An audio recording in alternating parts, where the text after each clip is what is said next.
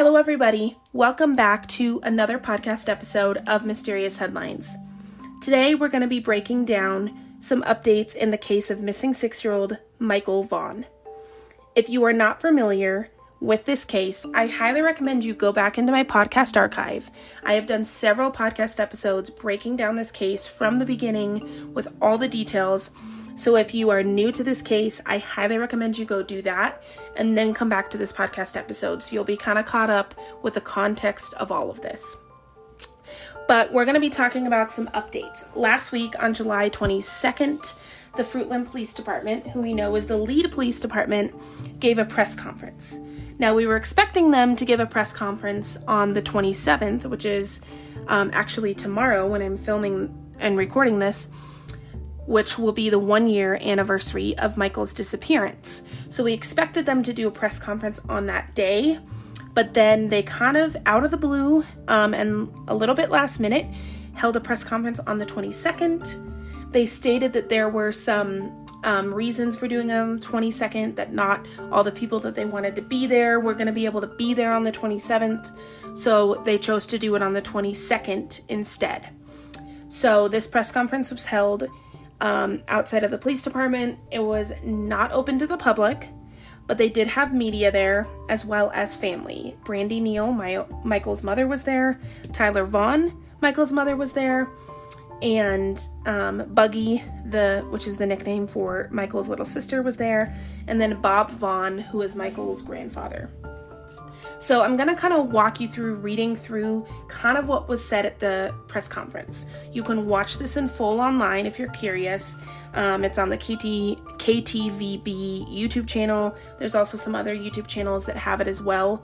But I'm going to kind of walk through what was said at this press conference and kind of stop at different points to talk about things. Now, this press conference was led by JD Huff, who is the um, lead um, law enforcement officer for the Fruitland Police Department. He's kind of been the head from the beginning, so he's the one pretty much doing all the talking during this press conference. So, as I'm talking about this, everything here that I'm going to be saying is what JD Huff has said.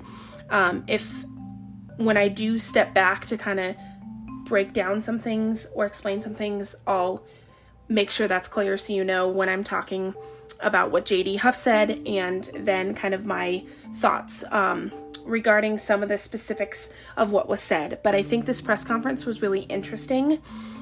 Um, I mean, first of all, it's the first press conference we've had in like almost a year. Um, I mean, they gave a press conference after like a week or so, maybe after Michael was, um, you know, Michael went missing, but there hasn't really been a press conference since and there's been very little information that has come from Fruitland Police Department or the FBI, and so it's been hard to know where is this case really at? What's really happening? Like, is there any progress? And that's what a press conference is really good for, is updating the community and the public where things are at. Have we progressed? Have we learned anything more? And so we're going to kind of walk through this. So, this is basically how the press conference starts.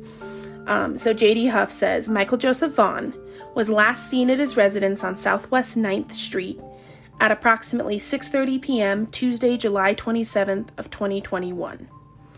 Law enforcement first received the call by 911 at 7:21 p.m. and we began an immediate search of the area. And I should note that law enforcement across the country receives these types of calls every year. Numerous calls like this, we call them wander offs, and they conclude, but after finding the child safely with friends or family, and clearly it's typically a breakdown in communication. So you need to know the first missing and endangered alert went out at 8:20 p.m. with different alerts to emails, phone calls, and text messages being issued to area residents until 11 and 11:20 that night. So basically JD Huff is saying we get these somewhat often where there's like a miscommunication, a kid went with a friend and like forgot to tell mom and mom calls oh my son's missing and then a half an hour later finds out oh he went with his friend. They went to the pool. He's with friend and friend's mom. It's all good So they get these cases somewhat often, but they're resolved rather quickly. They figure out, okay, it was a miscommunication. My child went with their friend and I didn't realize, or oh, my child's over at the neighbor's house. He didn't tell me he was going over to the neighbor's house, but okay, he's there, he's safe. This obviously is a different scenario. It wasn't resolved within 30 minutes, it was not a quick resolution. Michael is obviously still missing a year later, so he's saying that it wasn't until 8:20, nearly an hour later, after the 911 call was placed that they issued um, an alert to people living in the area, and those went out all the way until 11:20 at night. Um, he goes on to talk about you know Michael's image getting out um, into like the database, the missing child database, and the state of Idaho missing person clearinghouse, National Center for Missing and Exploited Children. Um, then he says the Fruitland Police Department, Payette Police, and Payette County deputies and citizens searched through the night until support arrived the following morning. The ensuing response was immense. We had over 100 law enforcement officers from federal, state, and local agencies, including the FBI Child Abduction Rapid Deployment Team, along with trained search teams, coverage on our small city of Fruitland. Our physical Search efforts were conducted by experts from the Idaho Fish and Game, the Idaho Mountain Search and Rescue, the National Center for Missing and Exploited Children, both Fruitland and Sand Hollow fire departments, multiple law enforcement agencies, and coordinated citizen searches. The search included over 200 residential homes, properties including outbuildings, a septic tank, garbage cans, vehicles, irrigation ditches, and drain canals. Trained search teams and law enforcement, along with specialized canine teams, from across, the country searched over 3,000 acres of farm ground along with areas surrounding the city and out of the county. Sophisticated drones, boats, and sonar boats with canines, kayaks, paragliders. I would say that if we could have dammed the Snake River, we would have with the help of residences and businesses. We were able. Okay, so I'm going to pause there. So, talking about the extensive search they did. This is the night and the days following Michael's disappearance. The people they brought in, the searches that they conducted, scouring the area to try and get anything, to try and find anything, any evidence, any anything that they could to try and find Michael. And they're saying if they could have dammed the Snake River, they would have. Um, I I think I've mentioned this before in my other podcast episodes, but Fruitland, Idaho is like right almost right on the border of Oregon and it's really close. Um, it's like right there to the Snake River, um, which is a giant river that kind of flows um, through the Pacific Northwest. Um, and it meets up with the Yakima River in um, the Tri City area of Washington, central Washington. And so it's a really, really big river and he was saying that if they could have dammed the Snake River, that they would have. Um, but for whatever reason, like, I mean, obviously that's a big thing to like dam a river, and so don't know all the um, complications with that, but clearly he's saying if they could have done that, they would have.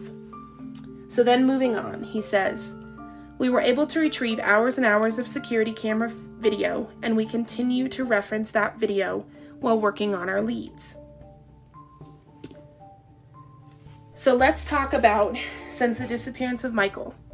When I tell you our investigation has been intense and daily, I can assure you that it has been since the disappearance detectives and investigators across the country have logged tens of thousands of man hours to bring this case to conclusion. We've gathered an immense amount of data and continue to work through it with experts from several agencies We've applied for and searched over 27 search warrants. But that may seem low, but I'm telling you, we've also performed probably triple that in mutual consent type searches. So the search warrant and consent searches we we've performed have yielded high volumes of data, and search warrants are still being written today. The data requires expertise from law enforcement partners, and this takes a lot of time to decipher. We continue to use all our investigative resources to include that at the Idaho State Police and our friends at the FBI. Further, the Idaho State Police and the FBI have assigned investigators to work specifically with the City of Fruitland Police Department on this case, and our partnership is healthy and strong. We continue to call upon the Idaho Mountain Search and Rescue Teams with their specialized canine units, and we've received some recent leads that have put us out in the area again. Searching more acreage, and I can't thank them enough for what they've done for us. On a moment's notice, they're jumping and running in for us. Although unsuccessful with these searches, we can't stop, and we appreciate the continued support from all our members.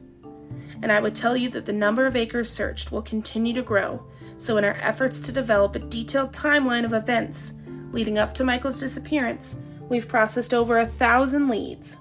So we've cleared many of these leads, but not all have been cleared because some require assistance from out of state. More investigators, and probably just time to work these things through to make sure we can bring each lead to a conclusion. This process is exhaustive and it takes a lot of time, and we believe someone out there will ultimately provide us with some information that will help us solve this case. It's important to note that as we continue to refine our timeline, we now believe that Michael disappeared in a smaller window of time, and that's probably between the airtime of 6:40 p.m. and 7 o'clock p.m. on the 27th. Earlier in the investigation, we needed assistance in identifying two vehicles and two pedestrians that were seen in the area around the time of Michael's disappearance. We positively identified the blue Dodge Avenger we were looking for, and the man that that we see that was jogging in the area though those have both been identified, vetted, and investigated to an end. The white Honda Pilot, 2016 to 2018 Honda Pilot, that we have leaving the area at approximately that time. We believe that it belongs to a resident, but we haven't quite been able to clear that and verify that. So it's kind of an outstanding for us. The man seen walking through the area of the splash pad at Crestview Park leading up to the time of Michael's disappearance has not come forward and has not been identified. The man is described as white male, adult, late 20s, early 30s. He was seen wearing black shorts, a white t shirt with cut off sleeves, dark colored shoes, and a hat. I need to make it perfectly clear that he is not a suspect, but we need to talk to him so we can determine his whereabouts to see if he witnessed anything that would be helpful in this investigation. I plan on releasing a photograph of the individual in my Facebook posting later today, which was on the 22nd. So you'll have that picture you need to understand this is a multifaceted investigation, so many leads are working. We're working many leads at the same time. Some leads are temporarily abandoned as priority leads come in, and that's happened to us on multiple occasions. It takes an intense effort and a lot of work to document all the leads that are coming in, and at the conclusion of this investigation, I'm hopeful we'll find the answers it's important that our case is organized and very strong. So I will tell you this is a criminal investigation. So, with that, you need to know that the majority of our in- investigative efforts just cannot be made public at this time. As members of the community, we agonize with the family and we've dedicated our resources to bringing Michael home. We believe the continued distribution of this story will generate more attention and tips that can be investigated by our department and our partners. So, anyone that has information regarding Michael's disappearance, I would ask you to please reach out to us. No tidbit of information is too benign or too obscure. It just helps us process the overall picture. We appreciate the efforts of the community members of the media who keep this case at the forefront by promoting and sharing the story. And we encourage all of you to continue sharing the official poster from the Idaho Missing Persons Clearinghouse. Then he goes on to talk about this new program that they're introducing, which is called the Homeward Bound program. Well, it's not a new program they're introducing, but it's a new partnership with this program called Homeward Bound. And um, basically, this program is going to get his missing person poster on big trucks that drive around the country. So he talks about that. I'm not going to go into the s- specifics of that. I don't feel like it's as important as some of this other stuff. that's going to come up. So he spends a bit of time talking about that and how his name's going to get out there. He reinforces if you have tips, please contact us. Um, he gives like the Crime Stoppers number and the FBI website. The information leading to Michael's safe return has grown to $52,000. This fund has been maintained by the city of Fruitland. It's secure. This will remain in place until Michael comes home.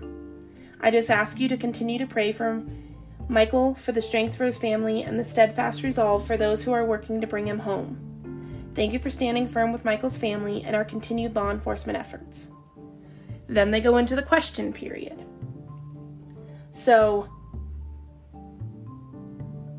he said, You would know I tell you that people like to deal in absolutes, and there's nothing about this case that is an absolute. So we'll continue to investigate all aspects and all avenues in this case. Because, so the question was, sorry, I forgot to preface it. The question was, is this a strange, looked at as a stranger abduction or a, like someone he knew? And he says, there are no absolutes about this case. Um, there's nothing about this case that isn't absolute, so we will continue to investigate all aspects and avenues in this case. And you know, as I've said before, the family continues to be extremely cooperative and working with our investigation.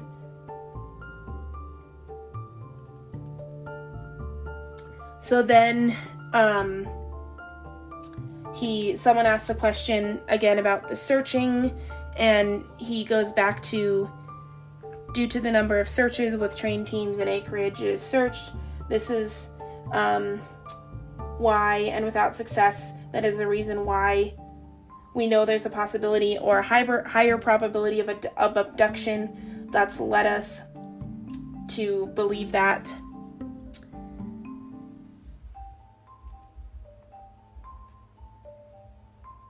And he says, Yes, we're looking into friends and family close to the Vaughans, and we're looking outside as well. And then someone asked a question about theories. One of the media personnel asked a question about theories. And he said, Yes, there's a number of theories. As a matter of fact, we've developed many theories throughout the weeks as well. And once we develop those theories, plausible situations, then we vigorously get after that. And so I certainly don't want to discourage any information that's coming into the Fruitland Police Department because these leads, we he said now over a thousand leads. He said he thinks there's going to be a tidbit of information that's going to break the case. So he repeats that again that no information is too small, that there's going to be something small that is going to break the case. And then he goes, he makes a statement again about our case needs to be organized and strong. And it's important that we hold that information close to the vest. There will be time for public disclosure, and right now it just isn't. So that's the reason for our hesitancy to put out updates. We're working daily on this investigation.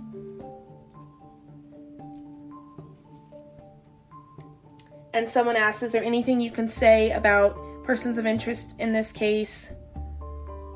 And he says, I'm not really going to get too deep into persons of interest, but I'll tell you there are multiple. He said, I would tell you property, vehicles, electronic devices, everything you can think of. We would be searching, serving search warrants on. More than likely, we've served search warrants on them. Our day to day efforts start with an intelligence briefing. So, then someone asked kind of more specifically, like, what does your day look like? He said, Our day starts with an intelligence briefing first thing in the morning. We go over aspects of the case and current leads that we're working to try to develop new strategies.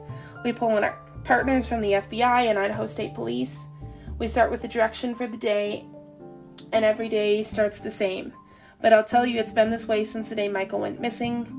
We do the same thing every day, and it's intense, so we're able to clear a lot of leads. That way, we're making a lot of progress working through the data like we have been from the beginning, you know that's kind of where I'll leave. Um, leave it for now. And someone asked, Are there any similarities you can draw between um, other cases? And he said, The Summer Wells case. He said, We haven't been able to tie anything specifically to that case, but there are similarities. And then he basically thanked everybody again. There were no more questions. He thanked everybody and appreci- said again no information is too small. Everything that any any information that people have that can be shared will be helpful in bringing this case to a close. So, I really feel like this press conference, I feel like JD Huff he was definitely saying any information is helpful and will help break this case. Anything, small, big, doesn't matter, is important. I thought it was interesting that he said there's multiple persons of interest, but he, of course, wasn't going to get into specifics of that. Um, he said that there are people in this case that are not cooperating, which is interesting, and I think most of us can kind of draw conclusions as to who that would be that is not cooperating. If you've listened to my other podcast episodes, I think you know. But you know, he said there were people that were not cooperating. And he also um, said, you know, that they've done thousands of searches, they've conducted so many search warrants, and that they are working tirelessly every day. And although on one hand it doesn't seem like much information, and it seems like, oh, they kind of just didn't talk about anything, I get that they can't give out sensitive information that would hinder the case. Um, and so this was what they were able to give out that they're working tirelessly, that they've conducted thousands of searches, thousands of hours of searches, they've done numerous search warrants, they're processing leads every day, and they're doing everything that they can to try and find Michael. and they still cannot rule out the Honda Pilot, which is like bizarre to me that we are this far into the case and yet they haven't been able to identify. They believe it's a resident. How can you not identify it? Like you can't see like like you don't have a better photo that shows the license plate where you can run the license plate and identify it to the resident. I don't understand that. Um, that seems bizarre to me. So the Honda Pilot's still out there as a potential. They they don't know that it's necessarily involved, but they want to clear the person officially. So that's interesting. And then they did release this photo. Um, in the press conference, they said they were going to release it later that day, which they did. And it's a very grainy photo. I'm going to put it up on my Instagram and Twitter so you can go look at it after this podcast episode. But it's a very, very grainy photo, which one, the, it's a photo from a video. They said it was a CCTV video by the f- splash pad they got. And then they just released a photo, and the photo is very grainy. And it's really bizarre because they're a police department, so they obviously have high tech software to be able to make a photo more high res, make it easier to see. And they haven't done that. And they also chose a weird part of the video to release. Like, it was a video, so they could have A, just released the video as it was, or B, chose a different, like, screenshot from the video to release. And it's a side profile photo of this guy. And so it's really hard like you can't see his face. You like you just get like a kind of side behind profile view. And it's really hard to see this person. Now once you go look at the photo you can let me know kind of what you think. Initially i thought and a lot of people thought that it was tyler michael's dad but the more that you kind of look at the photo and try and dissect the photo I don't know that it's Tyler Vaughan, and then you ask the question of, well, why would they be, re- be releasing it if it was Tyler Vaughan? And there's a whole theory behind like maybe they actually know who it is in the photo, but they want them to organically come forward. Or they have a hunch for who they think it could be, but they want that person to actually come forward. Or maybe they legitimately don't know who it is. But at first glance, it kind of looks like it could be Tyler Vaughan. If you've seen photos of Tyler and stuff, it looks similar to him. But the more that I've examined it, I don't think it could be Tyler. I it might be a friend of his or something, but I don't think it's him. But you can look at the photo and kind of judge for yourself. I'll put it up on my Instagram and my Twitter. My Instagram is MYS Headlines Pod. Twitter is MYS Headlines. You can put it um, look at the photo there after I put it up here and see the photo and let me know what you think. Who do you think it could be? Like, and there's been some people trying to like trying to enhance the photo in certain ways and when you enhance one part of the photo then it kind of on basic software then it kind of it makes other parts grainy so it's hard to tell if the person if this person's wearing tall socks or has leg tattoos um, there's some sort of emblem on the back of the shirt but it's hard to tell um, they're definitely doing something with their hand, either talking on the phone or going to put something in their ear. Maybe they're putting on a mask, maybe they're putting in an AirPod, maybe they're whole, talking on the phone. Um, it's also unclear if they have, like, they might have a mask on or they might have some sort of facial hair.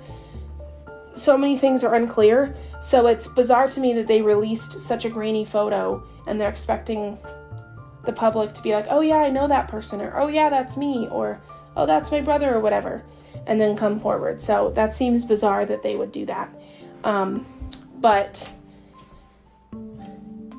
you can be the judge.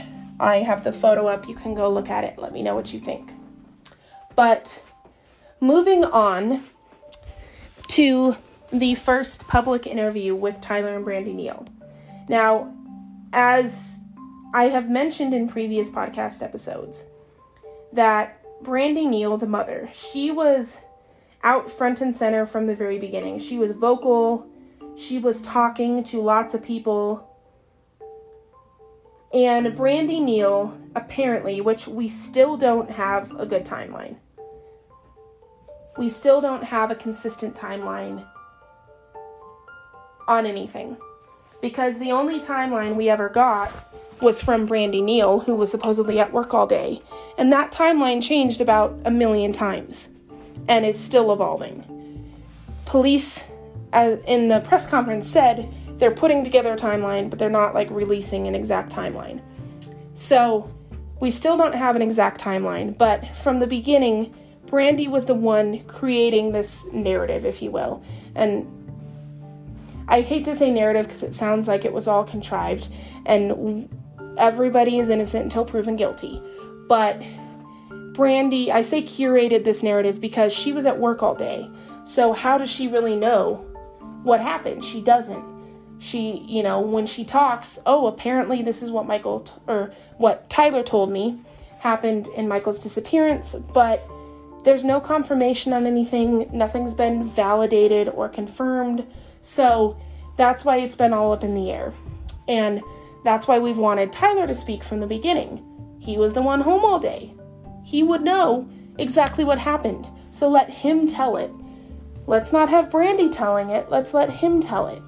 And we've gotten so many excuses from the beginning from Tyler of why he didn't, or actually from Brandy as to why Tyler didn't want to talk. Oh, he's he's working so much trying to provide for the family so he doesn't want to talk. Oh, he's He's camera shy. He doesn't want to talk. Oh, there's been a bunch of people that have been accusing him of this and that, so he doesn't want to talk. And to me, those are all pretty lame excuses. Your six year old son is missing. He's been missing almost a year. Get in front of the darn camera and speak. Say something. Plead for the world to find your missing son, bring him home. Like, I'm sorry. You, you don't get to sit back in a hidey hole when your six year old son is missing and refuse to say anything. Like, and there's no valid excuse. There really isn't. There is zero valid excuse. And I've been fed up with it from the beginning, and so many of us have been fed up with this fact that he will not talk. And so now he has finally spoken.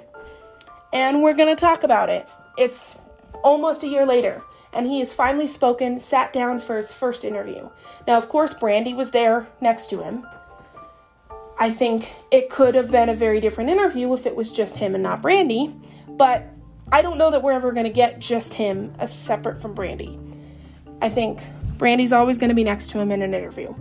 So we got that, which is at least a step forward. So we're going to talk about this interview. It's about um, an eight ish minute interview. We're going to talk about this interview. Now, this interview was done um, KTVB, which is a local channel, news channel in Idaho that covered this case. It's done a few stories on this case, and so they were the ones that interviewed Brandy and Tyler for um, the one year anniversary. So I'm going to kind of walk through what was said.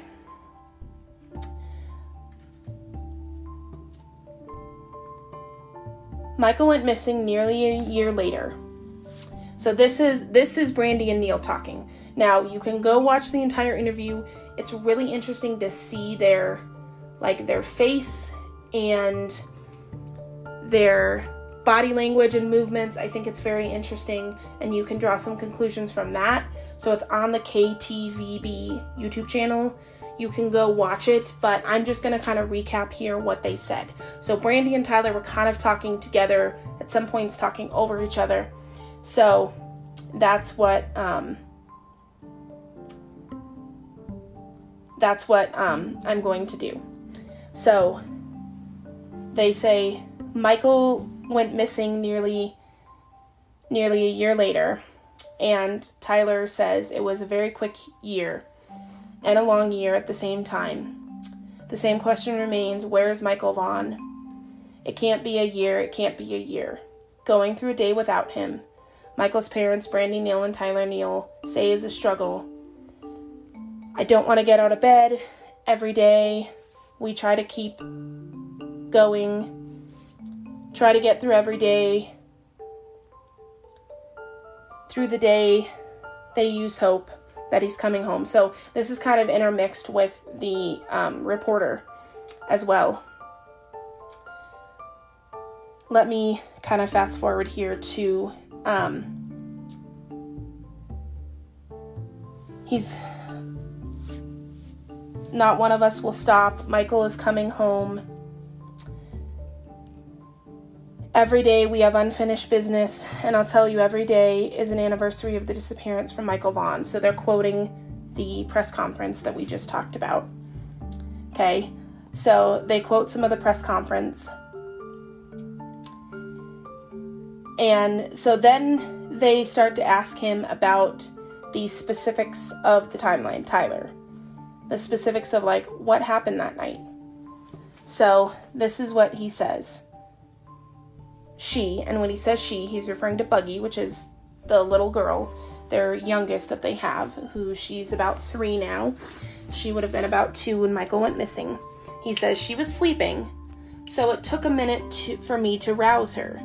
And then I changed her diaper and ordered pizza. Probably took me 15 minutes. And came back out, and I went outside to smoke. And Monkey wasn't outside, so I figured he was inside with his brother. He wasn't inside, and that's when panic kicked in. I came outside and I looked down the street, and I hopped in the car and called Brandy and drove to the splash pad.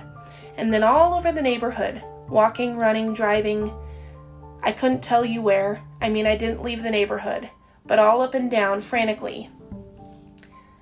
I called Brandy asking her to get home. Immediately I was scared, and she was the first person I thought to call. I needed her home as fast as I could because I panicked and was out of my mind. Panicked because he was he has no idea where his best buddy Michael is. So that's the reporter speaking that Tyler's panicked because he has no idea where his best buddy Michael is. He's a wonderful little boy and he doesn't deserve this. But whether this is, is by a stranger or someone close to the family, they don't know. Police said there is a high probability of abduction, but say there's no absolutes when it comes to this case.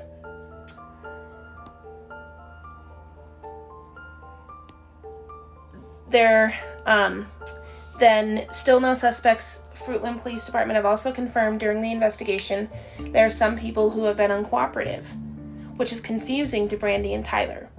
So then Brandy says, Why would you not cooperate?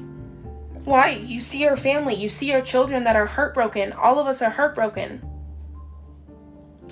Law enforcement say Michael's parents continue to cooperate fully, but we have not been able to clear the two because many parts of this case are again not absolute. And then Brandy says, I will say that law enforcement are a very big part of our lives continuously, and we will continue to work with them we have worked with them 100% and will continue to work with them 110%. So, when everything is cleared or when they're ready to take that step and clear us, we'll be grateful, but we know it takes time. We believe they've done an amazing job and they continue to do an amazing job with Michael's case. This is Brandy speaking, capturing so much attention around the country,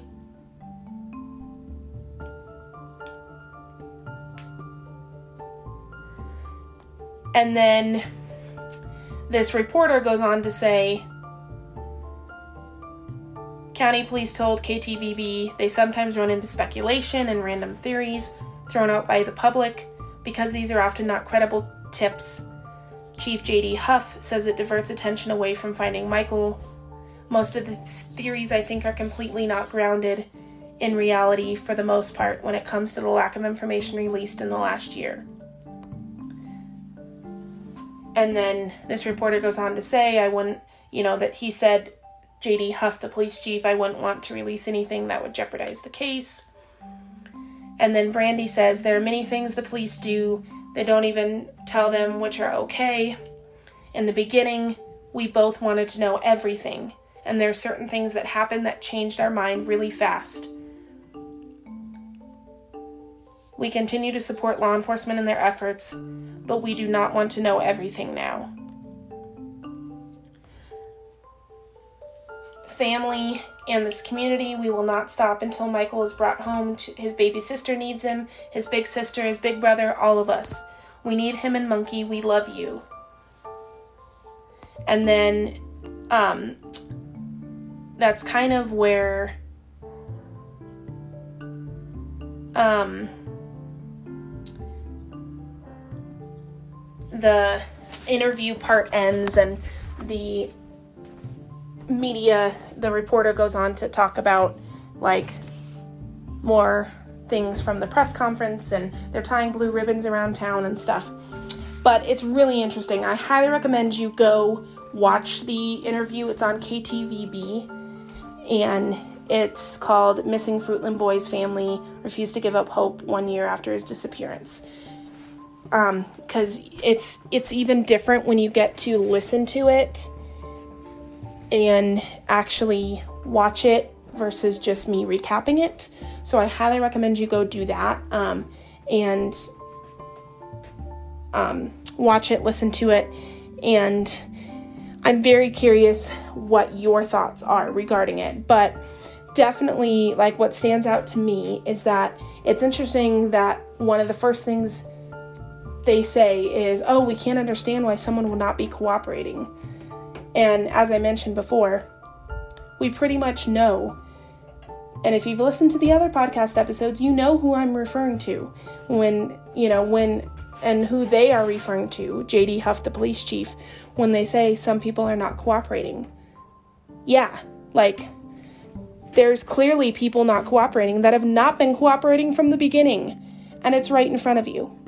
Um, and so it's interesting. They seem so naive and like oblivious and ignorant. Like, why are people not cooperating in this investigation? And it's like, pot calling the kettle black much? Hmm, interesting.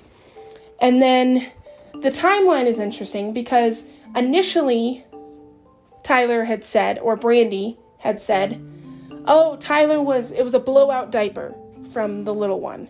So that's why it took a little bit longer because it was a blowout diaper. And that was the excuse of why it took so long. Then in this, he says, oh, she was asleep, so I had to wake her up. Who wakes their child up to change a diaper? Also, who lets their child like take a nap at like 6:30 at night? That seems bizarre to me because most kids that age go to bed maybe between like 7:30, 8:30 at the latest, maybe 8. So why would you let your child take a nap right before they're going to go to bed? That is I mean I mean I'm not a parent, but I have nannied and babysat a lot and worked with kids, and I know that you don't put a young child, a two year old, to bed an hour before they're supposed to go to bed. Like for a nap. That's not something a normal parent would do. Um, I think it's also interesting that then he says he, he went out for a smoke. Like out into the garage, which Brandy has said on multiple occasions that Tyler had stopped smoking a year prior to Michael going missing. So Tyler was not smoking. So that's contradictory.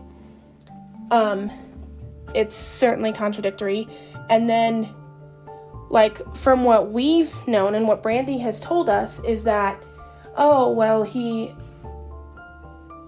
Tyler had been inside the house like that afternoon, early evening. Michael was playing the um, video games, the Nintendo Switch. He was in the living room playing his video games, and then, like, Tyler had gone to do other things. And so, if Tyler had gone out to smoke after changing the baby's diaper, and then was like, crap, I don't know where Michael is, and like goes like wouldn't Michael be playing video games? That's what Brandy has said before that right before Michael or right before Tyler went out to the garage, oh Michael was playing video games. So then wouldn't he have just been playing video games? But then Tyler in this interview says no, he went back inside and looked for him and he wasn't there. And then he says he thought Michael might be outside and went to look for him, but he wasn't. Well, why would Michael be outside? if he was playing video games, why would Michael be outside? So that's quite interesting too. But we also know that from Brandy, it sounds like they had very laissez faire parenting or lackadaisical parenting where they would let him kind of roam around the neighborhood on his own. People that have been interviewed in the community say, Oh, yeah, I saw that kid all the time. He'd be walking the streets, he'd walk to the park, he'd do this and that. Five years old five years old. Any parents out there listening, have you let your five year old just like wander the streets? Like, and I know Fruitland is a relatively small town. Still, still, I just, I don't, I don't understand that. I don't. Um, so I guess in their regard, it's not that out of line for him to, oh, he might just be outside wandering because we kind of let him do that. But definitely bizarre. And I don't want to get into speculating too much because, and as Fruitland Police Department said, there's lots of possibilities. There's lots of theories for what could have happened. There truly are. And I honestly think it's best to let the facts speak for themselves. And the facts tell us that there's been inconsistencies in the parent's story. There's been inconsistencies in what Brandy Neal has said. And we see that just here in this interview. Inconsistencies of what she said before. Oh, Tyler stopped smoking a year before Michael went missing. To then, oh, then in the interview, Tyler saying he went out to the garage for a smoke. There, there's constant inconsistencies happening. And that's not speculation or theory, that's fact. This case, like all cases, have to be driven by facts by true things that are known. And the constant contradiction of things and and misinformation is astounding. Things constantly changing and oh no, it was this, oh no, it was that. And it's hard to take anything that is coming out of Brandy or Tyler's mouth as true fact because things have changed so many times. The only things that we can say is true fact has come from law enforcement, and that's a very small amount of things. That's why we don't have much of a timeline right now. Law enforcement said they narrowed the window that he Michael went missing between 6:40 and 7 p.m. So we do know now that that is fact. But beyond that, we cannot say much else cuz we don't know much else. Law enforcement will not share anything else at this time, which I understand. And Brandy and Tyler, it's just hard to trust what they're saying because it's contradiction after contradiction after contradiction. Something's changing, and then something else is changing, and then it's changing again. And it's been that way since the beginning of this case, and it's frustrating. It's frustrating. And so that's why when law enforcement say there are people not cooperating in this case, it's not hard to put two and two together. It's really not. It's not. It's pretty easy to say, okay, we have these things constantly changing, and then they're saying people are not cooperating. And so you can make your own theories, but I ask that everything be rooted in facts. And there's lots of accusations of, oh, people are accusing the parents, or people are accusing this or that, or, and that happens in every case. Whether it's a missing child or a criminal case, whatever. That happens in every case. Accusations. That's part of every case. But what needs to be happening is theories being rooted in facts. Looking at the facts and saying, okay, based on X, Y, and Z that we know to be confirmed by law enforcement or confirmation by phone calls or pictures or text messages, some kind of proof that validates this piece of information, saying, yes, this piece of information is true, and using that to drive theories. Because, yeah, if you're just making up a theory out of the thin air without anything to back it up, then it's truly a theory out of thin air.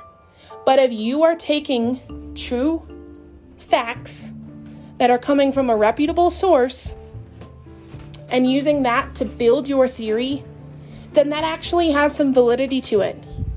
And it might actually end up being what actually happened. And that's what so many people are trying to do online, and so many people have done online, and they're getting accused from every angle. And even this news reporter from KTVB in Idaho, she tried to say that, which JD Huff explicitly said in the press conference no tidbit of information is too small. It will be the smallest piece of information that brings this case to a close. And yet, this reporter tried to twist it and say oh, there's people speculating that are causing so much harm in this case. And little do we know, we find out that this that this reporter Alexandra is her name, who works at KTVB, and yes, I'm calling her out. I'm calling her out here. But this reporter, she was at the press conference and didn't seem to get all the questions she wanted or all the answers she wanted to questions, and so she followed JD Huff out after the press conference, followed him back into the police station, and basically asked some off the record questions. Which, if you know anything about journalism, if you're going to share something publicly, it needs to be on the record. You don't go follow a police chief afterwards, ask him some additional follow up questions. She put this stuff out on Twitter publicly minutes after it happened and was calling it news and facts. And we know that that is not honest journalism. And so I'm calling her out on this. And we also know that, which I don't know if I've brought up in other podcast episodes, but there's a whole team of people being controlled by Brandy and I say controlled because that's really what it seems like being controlled by Brandy, pushing this ever changing narrative from Brandy, and they're doing kind of whatever Brandy says, whatever Brandy wants.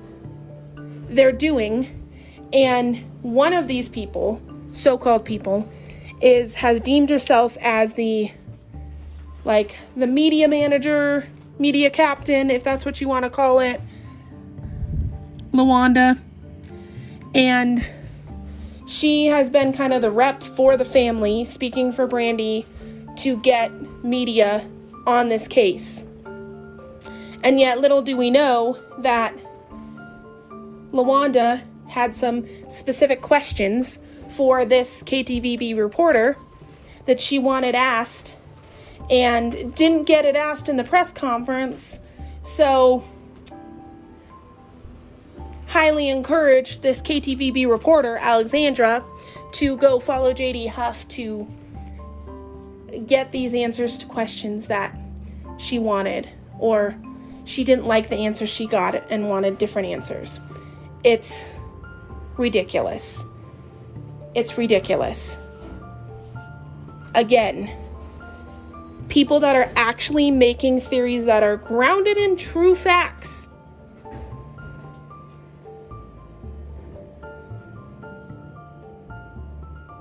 True facts that can be vetted or are vetted, have been vetted by phone calls, text messages, videos, photos, police information.